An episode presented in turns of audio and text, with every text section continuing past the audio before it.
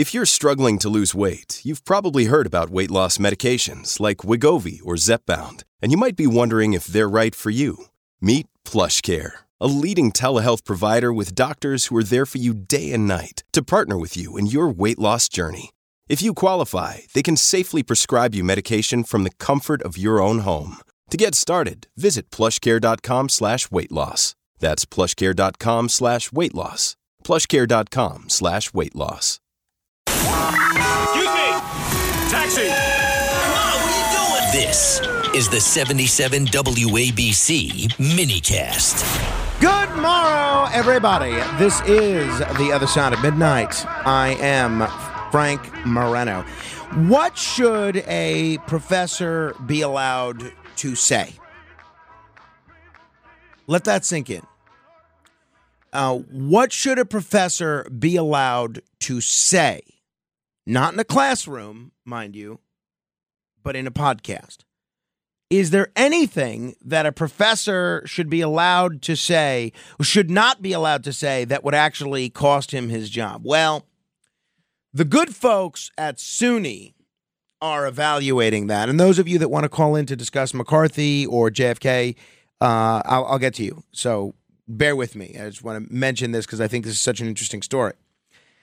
Stephen Kershnar is a philosophy professor who is in academic purgatory. He's still employed by the State University of New York at Fredonia, but he has not taught or even been allowed on campus for more than a year. Now you think to yourself, maybe I'm showing my hand here in terms of my view of the situation, but you think to yourself, what would cause a professor to not only be prohibited from teaching, but prohibited from stepping on campus? Well, to me, maybe he assaulted someone.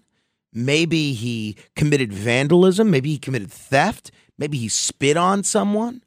Maybe he, I don't know, stole something. He's not been allowed on campus for more than a year because of fallout from words, from remarks that he made in a 2022 podcast about whether it is ever moral for an adult male to have sex with a willing 12 year old girl.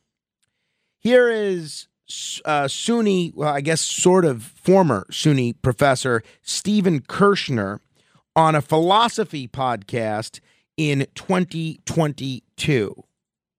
Imagine that an adult male uh, wants to have sex with a 12 year old girl. Imagine that she's a willing participant. A, a, very standard, very widely held view that there's something deeply wrong about this, and it's wrong independent of it being criminalized. It's not obvious to me that is in fact wrong. I think this is a mistake, and I think that exploring why it's a mistake will tell us not only things about adult child sex and statutory rape, but also about fundamental principles of morality. There's a couple things to say here. One is even if you are looking for a threshold, let's say there's a threshold. I'm making this number up, but let's say it's at age eight. Um, still, that tells you that some adult child sex is permissible. Second, the notion that it's wrong even with a one year old is, is, not quite obvious to me. There are reports in some cultures of grandmothers filleting their uh, the baby boys to calm them down when, when a colicky. Now, I don't know if this is true, but this, this is sort of widely reported as occurring in, in, in at least one culture and it, it, working, that the grandmothers believe, believe this actually works. If this were to be true, and again, I don't know it to be true, if it were to be true, it's hard to see what would be wrong with it. Now, let me be very clear. I think those remarks are just crazy. Uh, I think they're disgusting and unhealthy. And I understand that I'm just playing one minute of audio from a lengthy discussion about philosophy. To me, um, eh, you know, again, I'll, I'll, read you what he said there. Uh, I don't want to read it more than necessary because I, I find it pretty objectionable, honestly. But he says, Imagine that an adult male wants to have sex with a 12 year old girl. Imagine that she's a willing participant a very standard, a very widely held view is that there's something deeply wrong about this. Yeah. Can't imagine why. And it's wrong independent of being criminalized, meaning it's not just criminal, it's, it's wrong. That's me speaking. then he goes on. He says, It's not obvious to me that it is, in fact, wrong. What?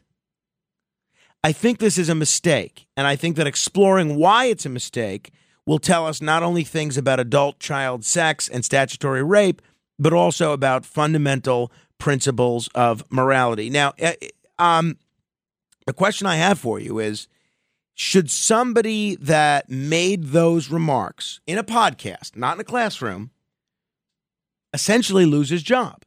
Those remarks went viral after a uh, right wing social media account called Libs of TikTok posted about it.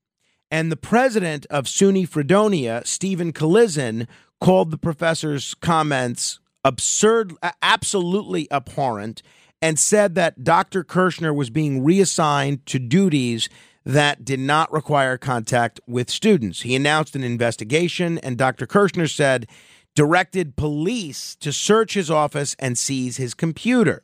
That was 19 months ago. Now, Dr. Kershnar is a tenured professor who has taught at Fredonia since 1998, and he is now suing for the right to return to campus. And a hearing on the case began Wednesday in um, uh, in the federal district court for the Western District of New York. And his lawsuit says that university leaders have been effectuating a social media heckler's veto, allowing momentarily momentary public and political reactions to dictate who may teach at a public university. That's a quote from the lawsuit. Dr. Kershnar, the lawsuit adds, has never been cited, charged, or arrested by any law enforcement agency aside from traffic infractions. Free speech advocates support him saying the university's moves against him are a brazen attack on academic freedom, and they're accusing SUNY of invoking safety as a mere pretense. I have to tell you, as crazy as I think those words are, I don't think he should lose his job. I think um, if he is doing his job as a professor, he's not saying crazy things like that in the classroom, I don't think there's any reason he should lose his job. I don't see him having done anything wrong as a teacher, but I think this is another example of cancel culture, of people making a big deal about something that somebody says online. Now, I agree, this is a big deal, and uh, they get this person fired. I'm curious where you come down on this. 800 848 9222. I get the other side because the campus police chief, for instance, says if he were to return, the public's disgust would extend to this campus, and we would again be viewed by many members of the public as sympathetic to Kershnar's views and therefore at risk at risk of violence. Well, look, I think maybe you put out a statement that says universities, uh, the, the comments that professors make outside of the classroom do not necessarily reflect the views of the university. Do you think Harvard it was endorsing all the things that Alan Dershowitz was saying over the last 50 years? How about uh, Cornel West when he was a professor? There's a lot of wacky professors out there saying wacky things. I've had an NYU professor on um, on this program that's this close to being a 9/11 truther. And I don't think NYU wants any affiliation with those remarks. But um, I, look, I think this is a free speech issue. Um, that podcast, by the way, is a philosophy podcast. It's called Brain in a Vat. Each episode follows a format. The guest presents a thought experiment, and the host spends the rest of the episode questioning the guest about it. And Dr. Kershnar's thought experiment was explosive, but it's a thought experiment. No one's saying that he is um, having sex with uh, girls uh, that are 12 years old or anything like this. And he wrote a book. He wrote about this topic in depth for years. He wrote a book in 2017 exploring some of these same issues. This is what the book's title is Pedophilia and Adult Child Sex A Philosophical Analysis. And an abstract of the book describes it as a look into the moral status of such sex, which he said strikes him as intuitively uh, strikes him intuitively as sick, disgusting, and wrong. So the university knows that he writes about this stuff. They know that he's explored this subject publicly. Shouldn't be a surprise when he explores it on a podcast that's devoted to thought experiments. So I totally disagree with what he said there. I think it's very clear that uh, sex with a 12 year old and, you know, when you're an adult is totally wrong. But morally, legally, ethically, every which way. But I think he should be able to say that on any podcast he wants without losing his job.